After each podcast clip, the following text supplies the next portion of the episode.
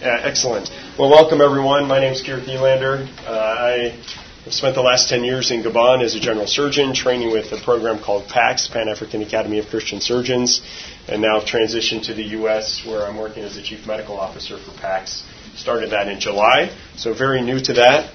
Um, was asked to give this talk about surgical problems in PAACS hospitals, and you know, PAACS hospitals spread across Africa. So really, it's surgical problems in Africa, but there are unique aspects to different regions.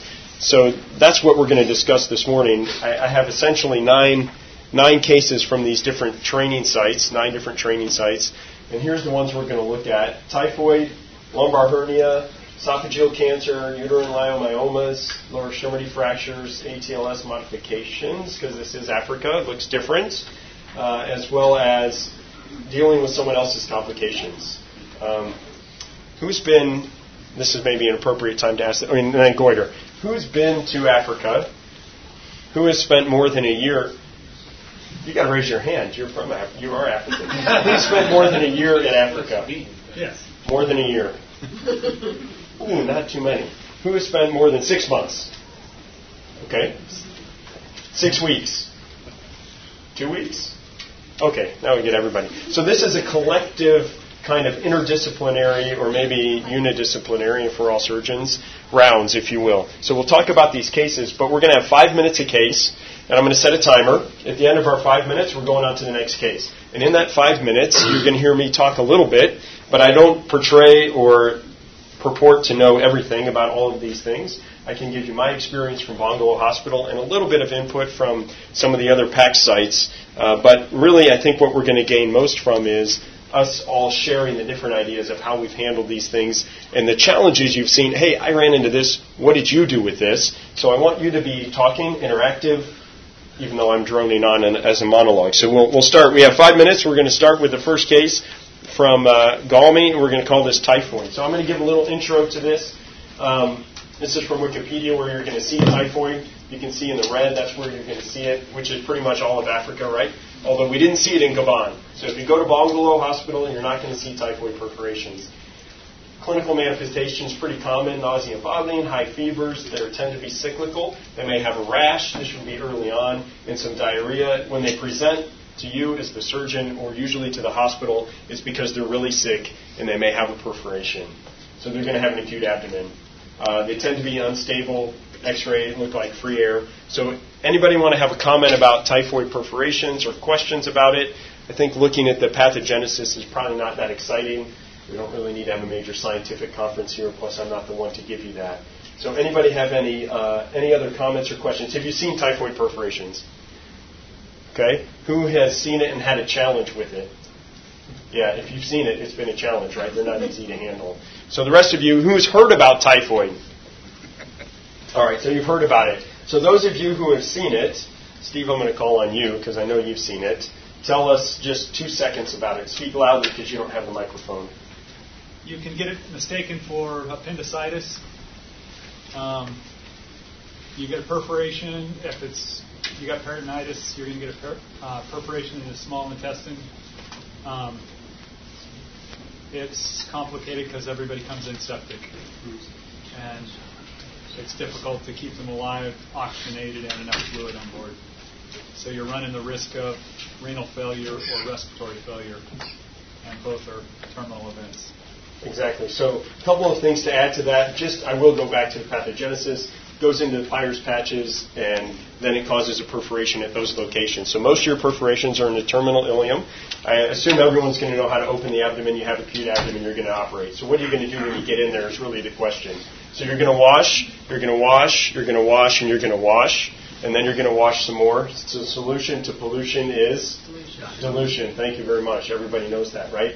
And you may plan a second look because sometimes these perforations aren't evident at the first look. Then, then you will say, well, we're going to come back. This looks really bad, and we're going to come back in two days. And my encouragement to you is what often people do, especially people who are visiting. We're going to come back in two days, but in two days they look so good. Oh, I don't think we should take them to the operating room. You better have some really good reasons to not do the second look you planned.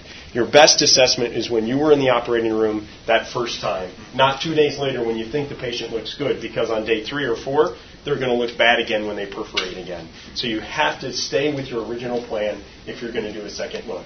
Do you do a primary repair, or do you do a, let's see, I think I have something here. Yeah. Uh, do you do a primary repair, or do you do a resection? Um, couple of options on that. If you have a lot of perforations and they're close, resect and then do an anastomosis. That's always risky, right? Because they're terminal ileum. You can't resect. Then you end up doing a right hemicolectomy, which is a lot bigger operation. Uh, ileocecectomies are not would not be recommended. That'll be your temptation. Oh, we're just going to do this. The colon looks fine. Well, these are unstable patients. They don't have a lot of uh, good vascular situation. Hemodynamic stability is not there, and the the blood flow to that the, the distal cecum or the, the right colon there is not going to be adequate. You need to do a right hemicolectomy. So if you think you have to do a resection and it's distal, you need to do a right, a right hemicolectomy, okay? And, and do an anastomosis. If you have to do an ileostomy, that should be your last line of defense. Ileostomies in Africa are not handled well. It's very difficult to manage them. You can do it, but you need to be ready to handle that, and will they come back for another operation? So, take home points. If you plan a second look, do it. Don't change your mind later, even if the patient looks good. Wash, wash, wash, wash, wash, and then wash some more. If you have multiple perforations, don't be afraid to resect, because that's going to do better than trying to repair in a kind of, oh, I think the tissue might hold the suture. If you think it might, it probably won't. These people are generally malnourished and have come late in their septic. So, any comments? Anybody else? We had one comment from Steve. Not a whole lot of experience in the room, but other comments about typhoid. Anybody? Something I've missed? Who's been there? Jean Claude, do you have anything to say? Jean Claude's one of my residents from five years at Bongolo, and uh, he finished five years ago. So now he's got five years of experience uh, on his own. Let's see if our five minutes are up. We have five seconds. So we'll go on to the next topic. So the next one road traffic accidents. Uh, probably the most common cause of death in Africa. Hey, look, it worked. Uh, who's, who's seen a, a, road traffic accident or some sort of trauma? Who's seen it in Africa? Okay. Do they have a golden hour or a golden what? What do you have there? Someone's laughing. 48, yes. 72. 48, 72 hours. So the theme is they come late. Okay, when you look at trauma, we have ABCs, right? A, B, C, D, E. You never see the A. They're already dead. They didn't make it to you. I don't say that because I like people to be dead and I don't mean to be crass, but that's the reality. They do not make it to you. And almost all of the B's, they don't make it to you either. So when someone gets to your hospital, and if you're visiting, oh, we need to look at airway breathing. Eh, they've probably already done that one. They've made it through the airway and breathing problems because they made it to your hospital. So focus on the, the third one, and I know this breaks all the rules of ATLS, right? But focus on the third one of circulation. That's where they're going to compensate well, right? Who are the people that compensate well? Athletes, young children, people that die later, older people, right? Those are the people that we have problems with, and we say, oh, we didn't recognize that their circulation was a problem. The average Gabonese person that I saw in Bongolo was pretty healthy. They maybe weren't an athlete, but they looked better ripped than most athletes that I know in terms of their muscles. So they follow that pattern. They look good, and then boom, they die. So they may look good when you see them first in the in the emergency room, but circulation is the one that you're going to miss. That's or that's the one that they're going to present with that's a problem. Often there's bleeding that is not quantified well, or at least it, it goes in one of two phrases. It's either oh they bled to death, or oh it wasn't that much blood. And it's never one of those. It's always somewhere in between. It's always somewhere in between. So look at circulation first. And what are you going to assess on that? It's the same stuff, right? People are people. The human body is the human body. What's their level of consciousness? Are they able to respond to you? Are you talking with them? This isn't to assess their airway and breathing. This is to assess their level of consciousness. When you talk with them, if you're in a, in a foreign language, at least know the greeting. Is it bonjour? Is it anisogoma, whatever it is that you say when you greet someone in that place that you're visiting or that you've been to, at least know how to do that. And then they should respond to you. If they don't respond or they kind of halfway roll their eyes, circulation is the issue. It could be a head injury, but circulation is the issue that you can do something about. You probably won't have a CT scanner to look at the head injury, right? The very few places that you're going to go on the continent of Africa that are mission hospitals that have a CT scanner. Some do. Look at their skin color How do you do that in someone who's got black skin? What are you going to look at? Anybody know? Conjunctiva. Nail beds, right? So it's not exactly their skin, but it's this, the equivalent of. So look at those things. Have they lost a lot of blood? And what's their pulse rate and the character of their heart rate? Those are those are the important things. In the long term, you're going to look at urine output, but that's not what you're going to look at in the first time, right? You don't put a Foley catheter in and say, "Oh, they have 400 cc's of urine. This is great." That was probably there when they had the accident, so it doesn't it doesn't help to to assess that. So you put the catheter in so you can get rid of that urine, and then look at it from there. So on the circulation side, who's heard the four on the floor? Anybody know that one? There's four compartments, and then the floor. Those are the places that you can bleed out. So you can bleed outside. You can bleed in your chest. You can bleed in your abdomen. You can bleed in the pelvis. You can bleed in your femurs. So look at those things when you're looking at circulation. Those are the aspects to look at. What is one of the best? Uh, so control it. If you see any obvious signs of hemorrhage, control them. Uh, they, they, we, it wasn't infrequent for people to come with a tourniquet on. How do you control bleeding? Does anybody know the answer to this? It's pretty simple. You put a glove on. Most, most mission hospitals have gloves. And you take your two fingers and you put it on what's bleeding. It's not more complicated than that. If it's in the abdomen, the only way to do that is to make a laparotomy, right?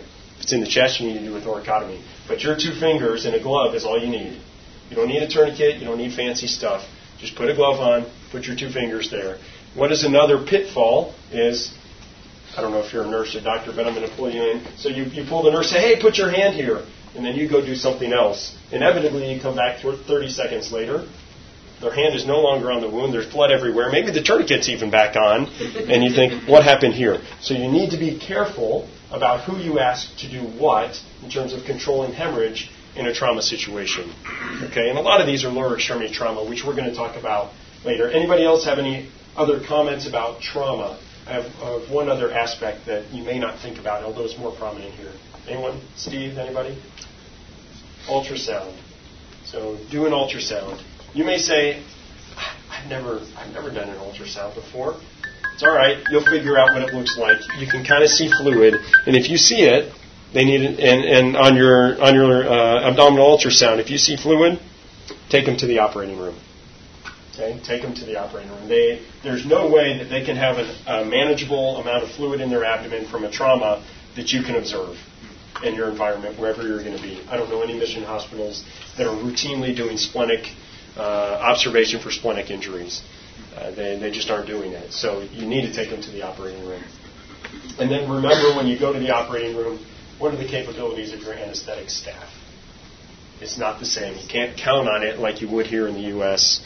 You can't say, oh, I know that they're going to be able to manage this. You're going to likely be engaged with managing the anesthesia because it's not just about the airway, it's about the hypotension and the volume, and it's about the anesthetic that you're actually giving. So we'll go on to the next one. This is going to be a little shorter talk. Uh, it's lumbar hernia. Who's seen a lumbar hernia in this room? I know you have. You have. You have. Just one. Was it post incisional or de novo? De novo. Pretty rare. Uh, Gabon happens to be a place where we see a lot of them.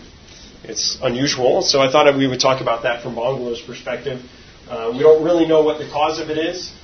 There's got to be some genetic component, but it's also environmental. There's a lot of hard work that happens with these guys. They, they're out in the fields, and it's mostly men. Uh, it's the majority have been men. It's a, a flank swelling. I have a picture here. Uh, does that show up? Can you guys see this at all? So this is this is what it looks like. It's not a lipoma. Okay, if you were here in the U.S., you would say this is a lipoma, and it probably would be. But if you're in Gabon at Bongolo Hospital, it's a lumbar hernia. It's not a lipoma. Okay, that's that's just what you're going to see. There's two triangles. Remember, there's Grynfeltt and petit, but I don't know how we say it in English anymore, but in French we say petit. Uh, and the majority of the ones that I saw were in the, the petit triangle. Um, there can't be large enough because people, again, come late, just like they do in trauma. They come three to four days late. With this, they may come three, four, or five years or a decade late. And by that time, half their abdominal contents are sitting out on their on their flank. It's pretty pretty impressive. And you have to think about things like loss of domain can't just shove it all back in and shove a mesh on there and say they're good. You're going to have respiratory problems potentially. You can do these under spinal. And if you do it under a spinal, that is helpful because if they start to have breathing trouble when you've shoved everything back in, then then you'll know that that you can't really quite do that. You need to relax that a little bit and either loosen your mesh or whatever you need to do. Um, they tend to be retroperitoneal aspects that are in there, so you're going to see fat for the most part.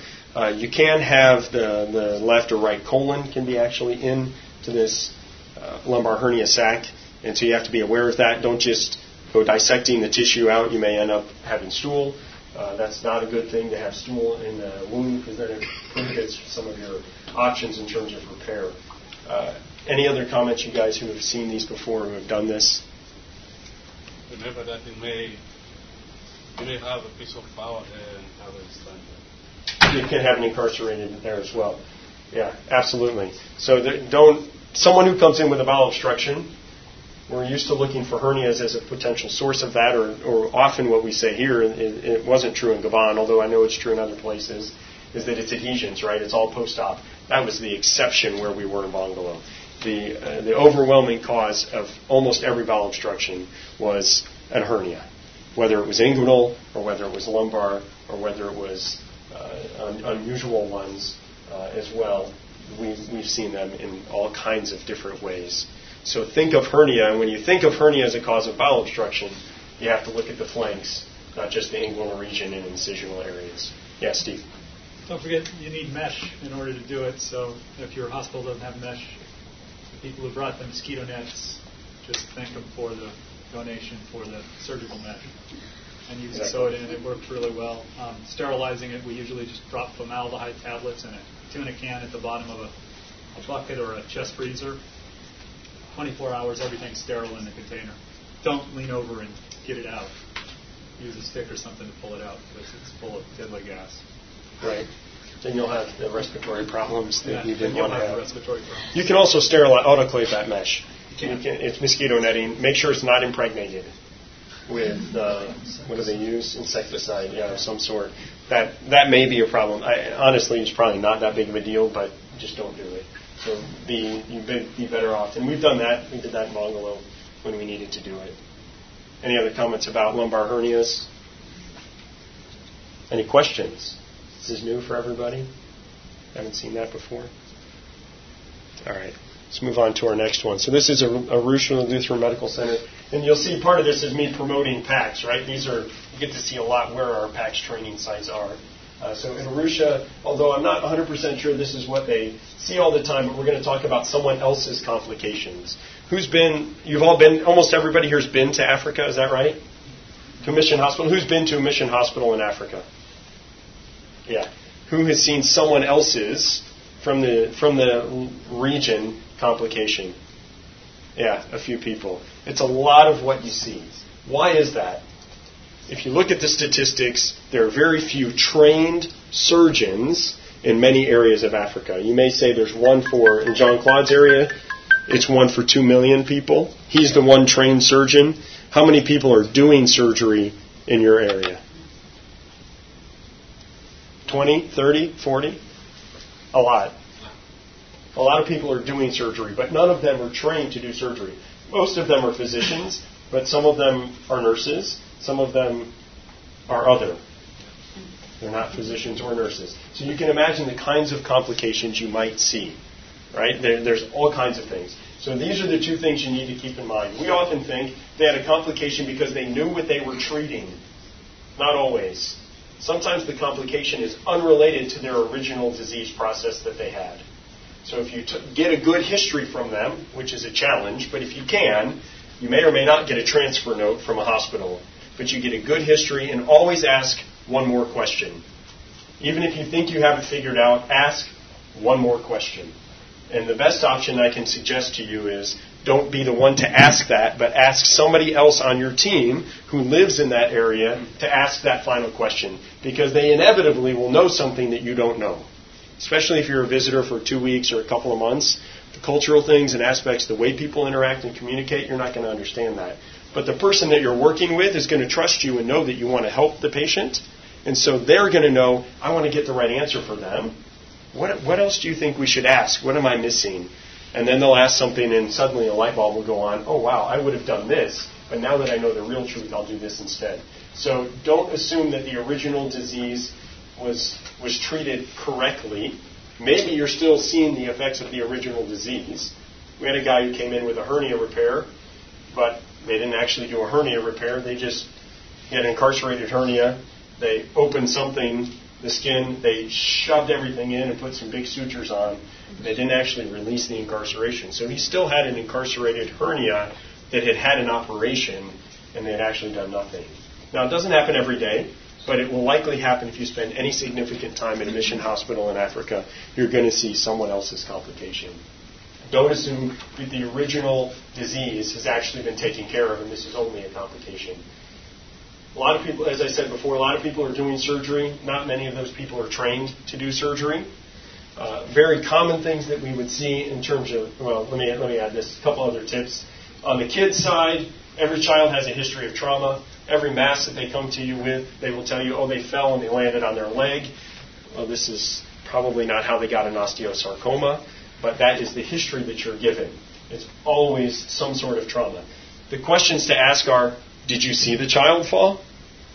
Uh, no.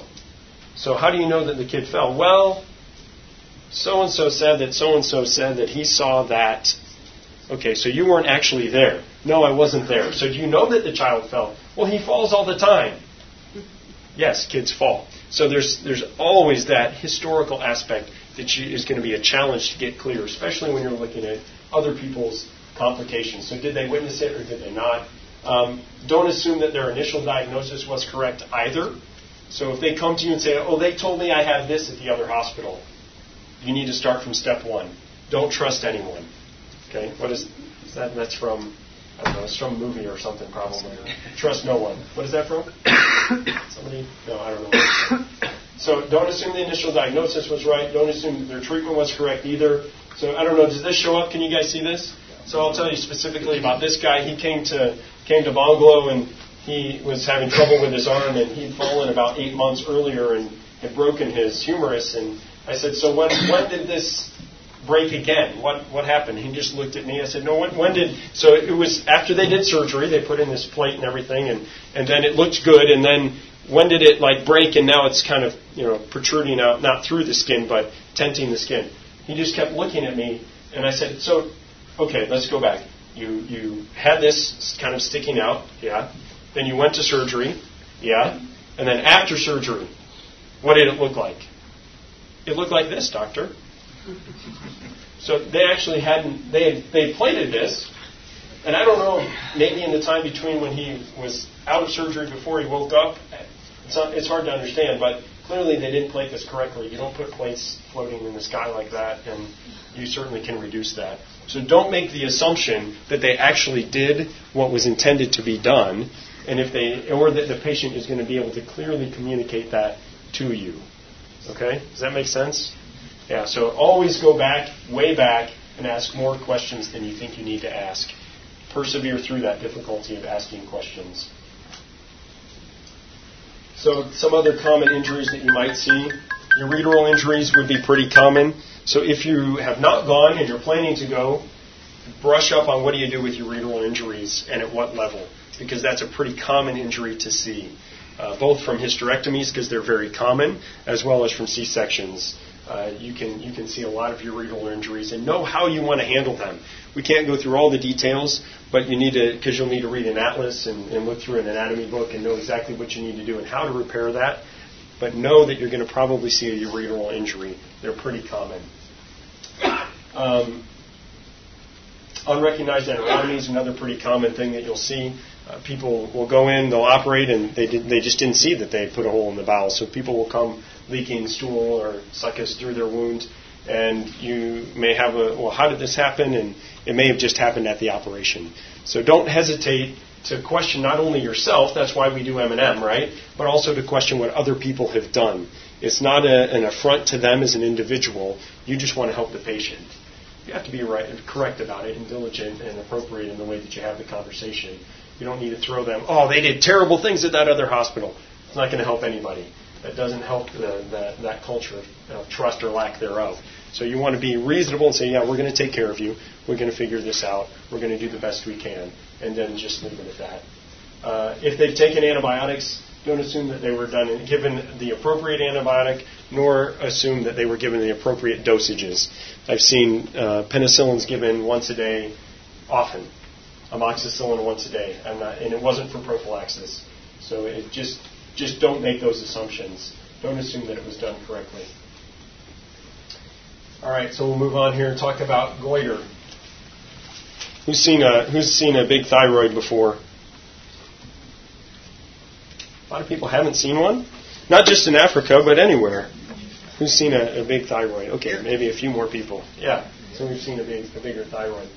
A couple of things about thyroid disease um, in Africa. Remember that a lot of these don't assume it's a cancer, right? Because if it's a cancer, that usually, if they present late, they're going to have other symptoms. If they've had it for 10 years, it's probably not cancer. Having said that, papillary cancer is slow growing, so it can be, but it's unusual that it is. What is the standard? What would be the standard thing to do in the U.S. here? If you have somebody who comes in with a thyroid mass, you're going to do a physical exam, maybe an ultrasound, and a FNA. So, eh, who's been to a mission hospital that can do FNAs?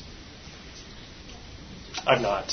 Uh, I think there probably are a few out there, but the majority of you, if you go to a place, you're going to be somewhere that they can't do an FNA. So you have to change your approach and the way you're going to look at things. You have to you have to make a, more judgments and take that risk of making a judgment that you might be wrong because you don't have all the ancillary services to confirm what you want to confirm.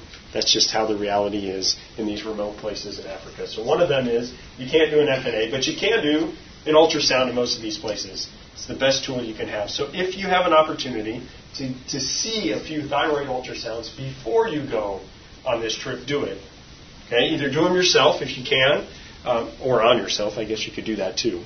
Uh, but do them, or at least look online to see what does a normal thyroid look like, what does a thyroid mass look like, what does a multinodular goiter look like on an ultrasound, so that you don't scare yourself out of doing something that you actually could do to help a patient.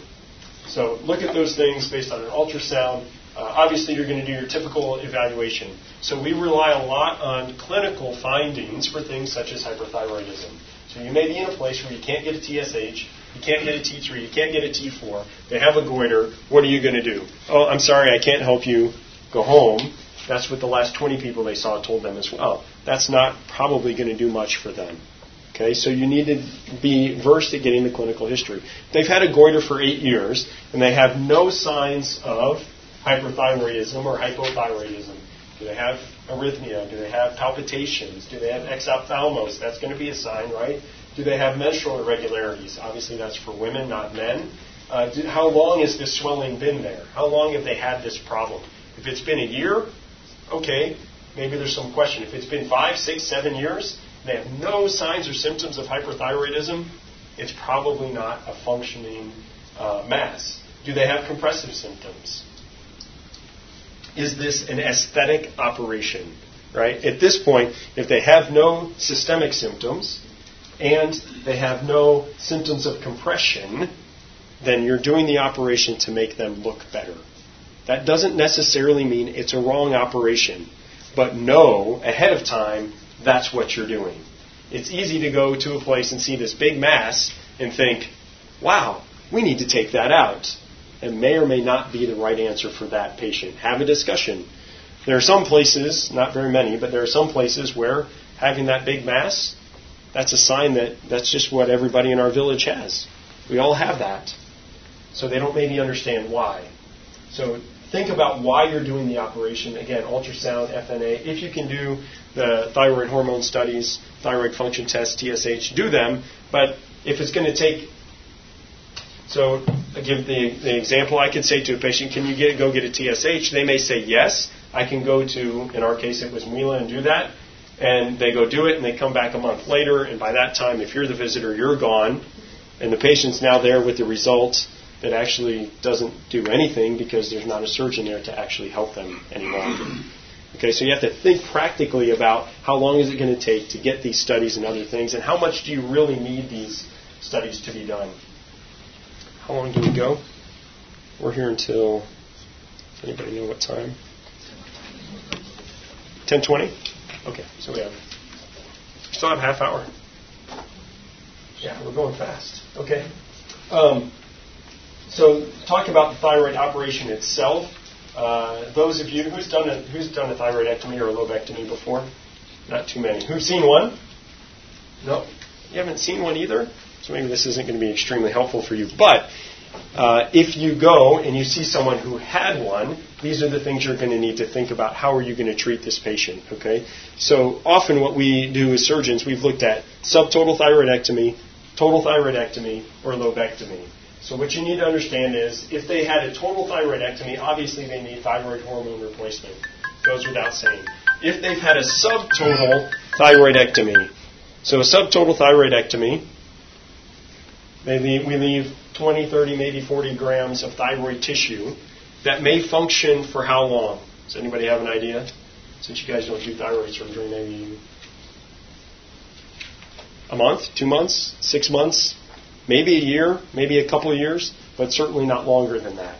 So the subtotal thyroidectomy that you're doing, that patient will need thyroid hormone replacement at some point in their life, unless they die within a couple of years. So you have to keep that in mind when you're, if you're seeing a patient or if you're doing the operation. That doing that subtotal thyroidectomy may make you feel good that day, and we left a little thyroid tissue.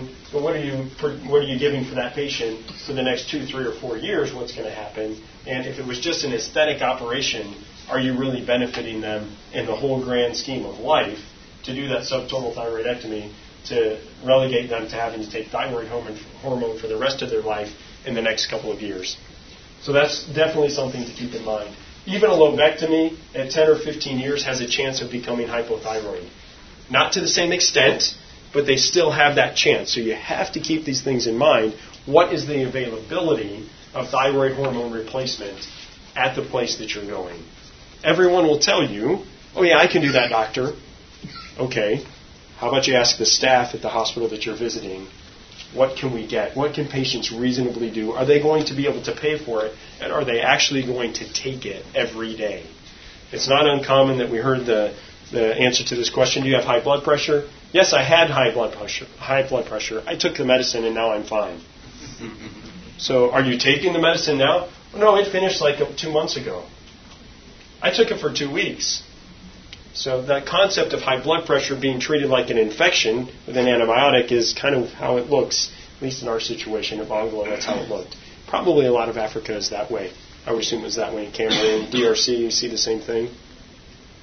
So you have to be aware that they will tell you often, the patient will tell you, because they want to please you and make you happy, that they can do it. The reality is they may not be able to do it. Uh, it's not every case that they can't, but ask those questions. As I said earlier, always ask one more question. When you think you're done, think of one more question to ask to get to the real root of what's going on. And just like everything, right? It's the question that the patient asks you when you're walking out of the room that is why they came, right? That happens in Africa too. When you're done, you've seen the patient, you've done your physical exam, you think you got the answer. Doctor, I just have one more question. That's usually why they came. The typical one for us was, um, I'm having trouble getting pregnant. That was always the last question. It's not why they said they came, oh, I'm having pelvic pain or whatever, but that was always the, the, the question that came at the end. Uh, don't forget about calcium levels. Uh, that, is, that is a question. Uh, if you've done a total thyroidectomy, can you get calciums or not? It doesn't mean that you won't do it, but you have to be aware that you don't have it when you're going to do the operation. You may take, take different precautions if you know you can't get calcium levels post op or if you don't have calcium replacement. You, you would approach things in a different manner. So these are things you need to think about that we take for granted here because, well, everybody can do that. Won't necessarily be the case where you're headed. All right, let's move on and talk about esophageal cancer. Who's seen an esophageal cancer case? It's East Africa, probably the most common, uh, in fact, throughout the world, the largest case volume of esophageal cancer uh, published study that I know of was from Tenwek Hospital. They see a ton of esophageal cancer. Don't really know why. Uh, is it related to some of the nuts or things that they chew or tea that they drink? No one's really been able to prove all of that. As far as I know, unless someone has some updated information, hasn't been proven. But the reality is they have it. You see a lot of it. It tends to be in the 50 year old range, although they do see it in very young people as well, teenagers. It's really sad. 90% of them are squamous cell Uh, only 10% are adeno. In the U.S., that has shifted, right? Originally, or in the distant past 20 years ago, it was more squamous. Now we're having a, a real bump in adenocarcinomas of the esophagus. Is it reflux? Is it diet? Again, a lot of questions even on the U.S. side. How are they going to present? Pretty typical dysphagia. They're going to have weight loss, uh, and they usually present late. Even here, people present late. How much more so in Africa, where you're going to say, I don't know if I have the money to see the doctor, so you're going to come when it's really bad. So, what are you going to do? How are you going to handle that patient? Um, the first thing that you're going to need to do is talk about spiritual issues with them, right? This is clearly not a great prognosis. I should back up. You should be doing that with all the patients that you see, no matter what their presentation is. Is it typhoid? Is it trauma? Whatever it is, they all need to hear about Jesus. So, esophageal cancer. Are you going to do a resection? Maybe, maybe not. If you're the visiting physician and you see a patient with esophageal cancer, one thing you don't want to do is do a procedure that will commit the long term physician when he or she comes back two weeks later to not be able to do what they would have done. Okay? So be thinking about even you, even though you may not be comfortable doing it, we know esophageal cancer is not an emergency. This isn't hemorrhage. This isn't shock. They're not dying on the table. It's not an emergency. So think hard about what you're going to do and what that will commit you to to the future or someone else to in the future with that patient. So consider that. As you're working them up, would you want to do a resection? Are you comfortable doing that? Are you not? Can you do an ultrasound of the abdomen just to see if there's metastasis? That will certainly change what you're going to do. They've got METs already that you can identify in an ultrasound, what kind of palliation are you going to do for them? Because with METs that you see on an ultrasound, no one's going to do a resection on that. That's, that's only palliation at that point. So what can you do for palliation? Can you get a swallow study? You may or may not be able to get a swallow study. Probably, if they see a lot of esophageal cancer, you can get a swallow study. So go ahead and do that. If the patient can't afford it, maybe you just jump over that and go straight to an EGD. And, and you can get a biopsy and you can visualize and see the extent of the tumor. I don't know of any mission hospital that has endoscopic ultrasound, so I don't think they're going to be able to assess, assess the depth of tumor invasion. There are a few that have CT scans, and this is a situation where you may say to the patient, if they can afford it, we're going to send you to get a CT scan, and you come back when you get the CT scan. Because again, it's not an emergency. They don't have to have the CT on your site. But assure them that there is something you can do to help them. Because sometimes when you send them away, they think that you just don't want to take care of them, and they don't come back. And so when you send them away, make sure that they understand that they should come back with the results and the scan so that you can look at the scan and you can make an assessment, or you've got them set up for the long termer who's coming back in two weeks. They can look at the scan and make their own assessment. So, what are your treatment options? If you decide that they have metastatic disease and there's nothing you can do about it, you can do a G tube. They can get some feeding that way. Uh, at least it, it palliates the hunger pains. Uh, it will allow them to maybe live a little bit better life for a short period of time. And it's something that you can do to help them. They will most likely be happy that you've done something if you have an appropriate discussion. And this depends on your setting. Are people managing G tubes? Is it something known in the community? Because if it's not known in the community, then you shouldn't probably be the first one to do it. That makes sense? You're not going to bring all of a sudden the brilliance from the West and do this for the first time. It probably isn't going to be handled well. There's a lot of things that need to be done to prepare for something like managing a G tube or a colostomy or an ileostomy that a lot of cultures don't quite understand all of those details yet. And there's some stigma about those things. So ask those questions and make sure that you, again, ask that one more question. Uh, some places, like at Tenwek, they do have stenting as an option. Uh, another aspect that I'll bring out for you, as mostly visitors, just because you can doesn't mean you should or that they can. Just because you can do the resection of the esophagus doesn't mean that the post op recovery that you need is there. Now, that has to be balanced. They're not going to have an ICU, most likely, like you would have here in the States. Maybe they do esophagectomies all the time. Okay, that's a situation where you might consider it. But if they've never seen an esophagectomy at that institution, you probably shouldn't be the first one to do it because it requires so much postoperative care. So you have to balance this when we're talking about surgical diseases. Do you do it just because you can? What is the post op going to look like? If it requires a lot of intensive care, are you willing to do it? Because maybe no one else can or knows. It's not that they're not intelligent enough, they've just never seen it and never been taught. Or is it something that doesn't require much in terms, or requires a lot in the procedure, but doesn't require much postoperatively? That's someone that, that you would say, yeah, we can do this even though they've never done it before. What kind of ICU care? Um, consider esophagectomy. So we'll move on here. Open fractures, lower extremity. Who's seen one of these? If you've been to Africa, I think you've probably seen one. Um, what's the most common cause of these? Motorbikes, right? A lot of motorbikes, no helmets. and in Gabon, we didn't see a lot of head injury because their motorbikes don't go very fast. But we saw a lot, we saw a fair number of lower extremity fractures. So you can still see these. This was a case that we saw. This wasn't a, a motorbike. This lady got run over by a car. Her foot. Excuse me. They don't come early. They tend to come late. So an open fracture this one came 24 hours after the after her injury. Um, she was only two and a half hours away. I don't know why it took 24 hours. She was in a hospital, and she came to us with dirt and grit and everything still in the wound, even though she'd been in a hospital for 24 hours. So don't make assumptions that the care that you would expect would have been provided was provided. Open fractures tend to come late. What are you going to do with them if they're treated or untreated? So a splint, splint them for pain, wash them, wash them, wash them, and wash them. And don't say, oh, well, we don't have a pulse Pulsavac, those fancy things that they use in the U.S. Fortunately, about six months ago or maybe a year ago, they demonstrated that those actually cause more tissue damage than they do in terms of healing. It's better to wash with high volumes, low pressure, than these high pressure. Who's been who's seen one of those machines? Yeah, they seem really fancy and like this is going to be great, and it looks really good, but at the cellular level, it causes, I would suspect, it's just like, you know, how's your leg going to feel after you've done this? Somebody just hitting on you, it's going to get more swelling and edema. So it makes sense that it probably doesn't promote healing, although it does look nice. But wash with high volume. Anything that you can see that's gross, get it out of there. If it's dead, it needs to come out.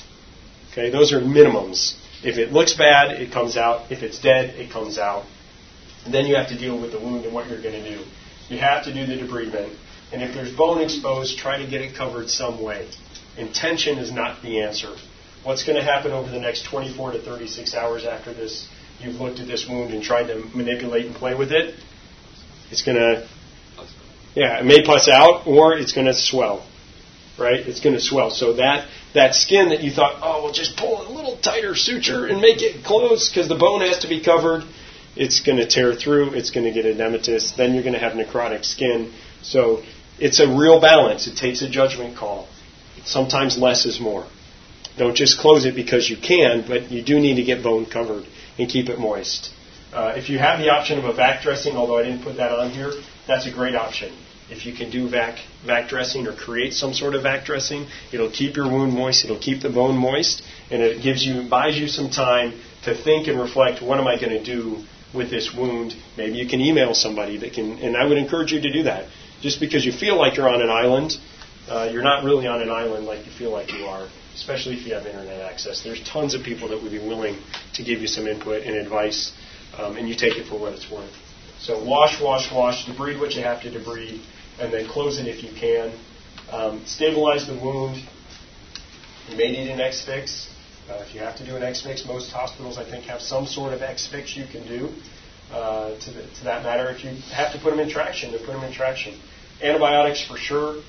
It's an open wound, bones exposed. Antibiotics, antibiotics. Make sure they get appropriate, adequate antibiotics. If it's massively contaminated, that you need to add gent and flagyl. Otherwise, just something like cefazolin will suffice. Don't forget about tetanus. They need a they need a tetanus shot for sure. Uh, so don't forget about that. If there's a vascular injury, they probably need an amputation. You may know that the day, I know we have a vascular surgeon here, but that's, he may not do an amputation, but the rest of us, normal humans, would probably need to do an amputation. You may know that at the day that you see that patient, but will the family and the patient be willing to accept it that day? So sometimes you have to wait. So think about the social aspects. There's a lot of stigma about amputations. Plus, at least at Bongolo, we didn't have the option of good prostheses. So these people were on crutches the rest of, your, uh, the rest of their lives. So it wasn't the kind of situation, well, we'll do an amputation. Yeah, it's going to be hard for them. They're going to have to increase their caloric intake because they have to use more energy to walk with a prosthesis. It's not quite that simple. We didn't even have prostheses as an option. And when they did have them as an option in the capital city, they couldn't afford them. And if they could, they weren't well made in many cases. Not every case. Some of them were good. Uh, so don't just think, well, in, in the U.S., we would just amputate. This isn't going to survive, and this is Africa. We just got to do it. It's not quite that simple. You need to talk to the family. You need to prepare them. And if that means a washout and a dead leg is going to sit there, they will figure it out in the next day or two. Let them see the dressing change. Let them see that the, the leg is now dead. Then it's a lot easier conversation to have to say, we need to do an amputation. They say, yeah, we know it looks it looks dead. But if you come out, they come out with a leg that's short, there's going to be a lot of questions. So you have to make that judgment. Are amputations known and accepted in this area or not? If they're not, don't rush into it. Probably the patient's not going to die of sepsis one day later from a dead leg that you didn't that you didn't take off that day, right? Be patient. It's a lot more work, but be patient. You'll have a better outcome in the long run. Other things to be aware of for lower extremity, um, lower extremity injury, compartment syndrome. Open fractures can still get compartment syndrome. Compartment syndrome is a diagnosis of clinical exam. It's not a diagnosis of a number that you stuck a needle in something and saw some sort of pressure. There are some ways to do that. I would tell you that if you don't do that regularly, don't trust that. If you're concerned and you think there might be compartment syndrome, do the fasciotomy. That's that's as simple as it is. And wounds like that, at least my experience has been, those are well understood and tolerated at Bongolo and probably a lot of places in Africa. Um, missing it is worse. So doing it on a few patients that maybe didn't need it is certainly worth it to make sure you did it on the one that did. Because wounds are just understood. So from a social stigma standpoint, a wound's not a problem. Amputation, yes, but a wound isn't. So don't think of it in the same context that you think of it here in the U.S. People don't. The cosmetic aspect is, is much less important. Not because cosmesis isn't important, but at least my experience in Gabon, they cared a lot less about it than I did. Um, sometimes scars were battle wounds, and they could brag about them. Look, I got this injury. All right, talk about leiomyomas. Um, very common. If you go to Africa, you're going to see it. If you see any gynecologic patients in the U.S., you're going to see it. What do you do with it? Is it a problem? And usually, what happens is someone presents with a problem and they happen to have uterine leiomyomas. You heard that, right? They present with a problem and they happen to have uterine leiomyomas. It rarely is the cause of the problem that they've presented with. If you're in Gabon, and I think in many other places, because ultrasound is so prevalent, they often come with pictures of their leiomyomas on the ultrasound and say, see, look, doctor, I have this problem, and here's the cause. I have leiomyomas. No, that's probably not causing your headaches. but it, it, it can be thought that way, right? People say, oh, I have something wrong. I found it. And I have this problem. Therefore, what I found that's wrong must be causing my problem. So make sure you get a good history and always ask one more question. Always ask one more question. The majority of women that we saw, they came in with leiomyomas. Their main complaint actually was infertility. It wasn't the it wasn't the uterine myomas. They really were coming for infertility, and they thought the myomas were the cause of their infertility, which usually it is not the cause of their infertility. They may come though with actual complaints that could be related to the myomas, urinary symptoms or symptoms of constipation. Large myomas that are in the pelvis can cause a lot of urinary frequency, urgency, and be very uncomfortable. So that is a situation where you need to ask a few questions because it comes slowly, and I think probably is true everywhere. You know, we often stop when we're on a trip for my wife to go to the bathroom. It's rarely for me to go to the bathroom. So that stereotype or that kind of generalization is also true in Africa. Oh, yeah, she's in the bathroom. Yep, she's in the bathroom. So that kind of idea is just kind of, well, yeah, I'm a woman. Of course, this is how it goes. I've had six kids or whatever. Well, that's not necessarily true. It really could be the myoma. So think about that aspect when you're asking the question. They may have come for infertility, but the, real, the reality is they're having some urinary symptoms that are related to the myomas that are causing some compression of the bladder. So something to consider. Uh, vaginal bleeding, very rarely. They can have a pedunculated myoma. They can also can be the cause of uh, vaginal bleeding. So make sure you do a speculum exam. Um, also, make sure that you. Is this going to help? But generally, if someone has dysfunctional uterine bleeding, it's not because of their myomas. But that's often the conclusion that is drawn. So resist that temptation to assume that every woman with dysfunctional uterine bleeding is caused by the myomas that they have. It rarely is. Myomas that can do that would be the submucosal myomas. That's it. And making that assessment on an ultrasound, whether they have submucosal myomas or not, it isn't easy. Even if you do it every day, it's not easy. So resist that temptation to say, yes, you have myomas and you have bleeding. This is going to make you better. We're going to do a myomectomy. Not necessarily true. Okay, resist that temptation. A lot of people have myomas and dysfunctional Infertility is, is often the why they've come, but that's not the cause of their, uh, the myomas are not the cause of that. Maybe if they're having spontaneous abortions at two, three months, that could be related to an issue of myomas, but that's, that's it. If they're just not able to even get pregnant, it's probably not the myomas. Uh, don't forget to do an exam, do an ultrasound, make sure you do an ultrasound. And you may say, oh, I don't do ultrasound, I don't know. Put the ultrasound probe on there and start looking. It doesn't hurt the patient, it doesn't cost you anything. The hospital already has it. Just get the probe and the gel in your hand and do an ultrasound. Makes the patient happy even if you have no idea what you're looking at. Uh, that's not why you should do it, but it does make the patient happy. And as you look, you will get better you will start to understand and correlate what you've seen on the ultrasound with your physical exam, with what you find in the operating room. You will start to have a better understanding. So do the ultrasound. It will help you to know about um, about whether the where the myomas are and if it indeed is. You can get confused. You can get uh, taken aback and find a, something different than you expected.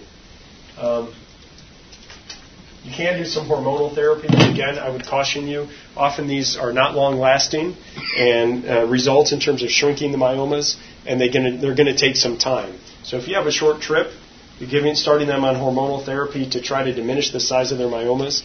It probably just means you're going to delay the inevitable of having an operation. So you have to think about it in your mind. Am I delaying the inevitable? Or am I shrinking this so that I can do an easier myomectomy? Or what's the situation that I'm that I'm involved with here. Make sure that when you're going to the operating room with someone who's having a myomectomy, that if possible you've consented them for a hysterectomy. That is really difficult. Um, for better or worse, the majority of the cultural view, at least in Gabon, was that women's value was based on their ability to, to bear children, to get pregnant. Not necessarily bear children, but to get pregnant. And so once you've done that hysterectomy, that's over. So think about that, especially if this is a 25, 26, 27 year old woman. You may say, you know, I know this myomectomy is going to do nothing for their future, but doing a hysterectomy will do a lot of bad things for their future.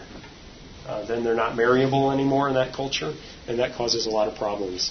And those of you who are women in the audience, that may be a shock to you, and you may not like to hear me saying that, but I, I see someone who I know has lived in Africa nodding her head. If you'd like to have a woman's perspective on that, she'd be happy to talk with you, I'm sure.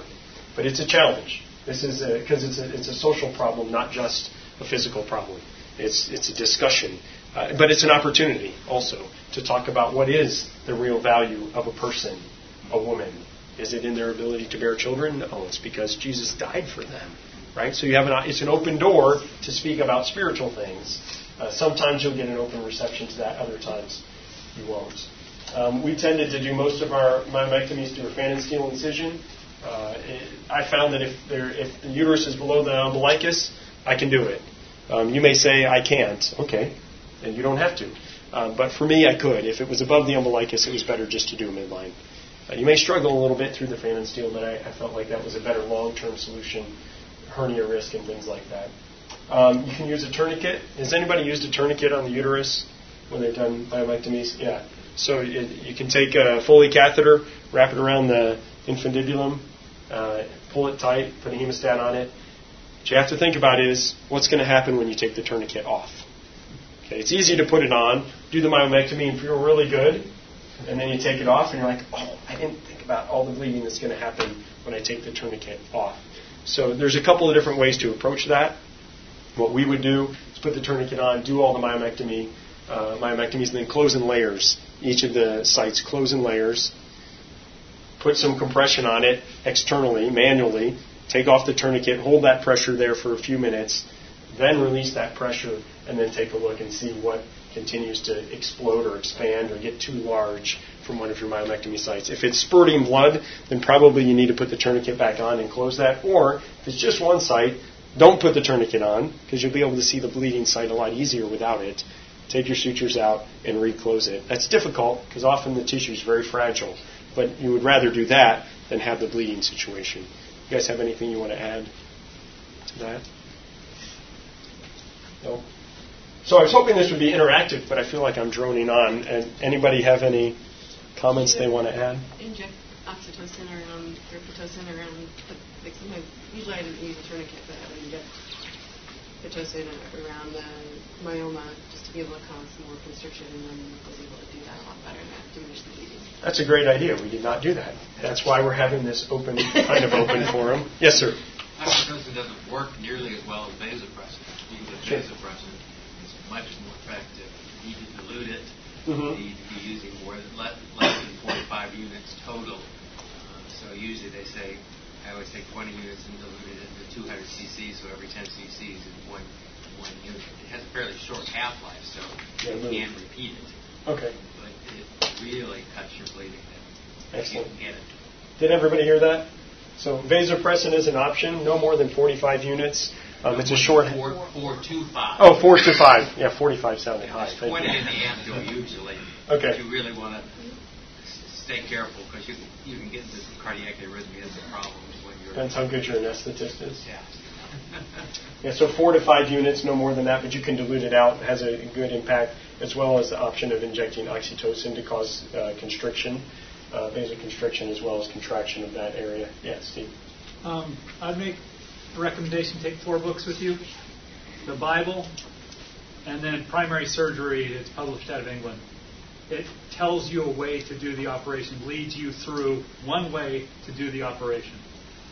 It just when I first moved there, I didn't know how to do that many hysterectomies. I hadn't done too many in general surgery or vascular, um, but it tells you one way to do it, and then as time goes on, you have more visiting people, and they can teach you more about it. But primary surgery, because it tells you how to do your anesthetic, tells you how to do your trauma, and it tells you how to do the bulk of the operations you'll ever do there. So it's just, and as a missionary, they gave it to us for free, which is odd for England, but um, I think it's eight dollars a book, like twenty-four dollars for the full set. And They have a new edition that's electronic that's been Yeah, I- updated, so and it's I think open source. So yeah, it is open source. Primary surgery, and I would happy I'm happy to share that with you as well if you. So print it. you need Don't that. don't assume you have internet. Right, yeah, or at least get it on something. Print the entire thing. Yeah. Yeah. Because don't for sure. assume you have power. Right, oh, that's another. What were the other books you said? No, that's all four of them. It's four editions. It's primary surgery comes in three parts. One's trauma, one's anesthesia, and one's general surgery. So, but general surgery is 1950s general surgery. So Right. they tell you to put on an X-fix. They tell you uh, how to clean up an open fracture that's been opened from then with infection. How to use a Ilizarov rack to straighten the leg and lengthen it back out to length after you lost six or 10, 10 centimeters out of the center from infection. It's just It's pretty extensive. yeah, I put it. I put the Bible as the critical one, but it's it makes you uh, a little more stable, or not quite as much feel like an idiot. Yeah, So- sure. If you need some more information about that, I'm happy to, to talk with you. A couple other things about myomas. Again, remember they probably came for infertility, so if you did a surgery, getting a hysterosalpingogram either before or after, and don't forget during the surgery to look at the tubes. You can get caught up with uh, a uterus that looks like this and forget that you should assess what the situation is with the tubes. Not just the end of the tubes, but also where they are connected to the uterus, so that the utero. Um, I'm drawing a blank on that. That junction, that connection. Um, yeah, thank you. Cornual junction, thank you. Make sure you take a look there as well, because often there's myomas there, and if you put a big closure there, you've now just obstructed the tube. And just, it's not bad if you had to do it, do it. But uh, if, but if you know you did it, that's important to at least understand that you've done it. So that's it. Um, I think our time's out. I hope this was helpful for you. Uh, and we had some interaction. If you have any questions about PAACS or about other surgical things, uh, I'm happy to uh, be around and answer some questions. Have a great day, everybody. Blessings to you.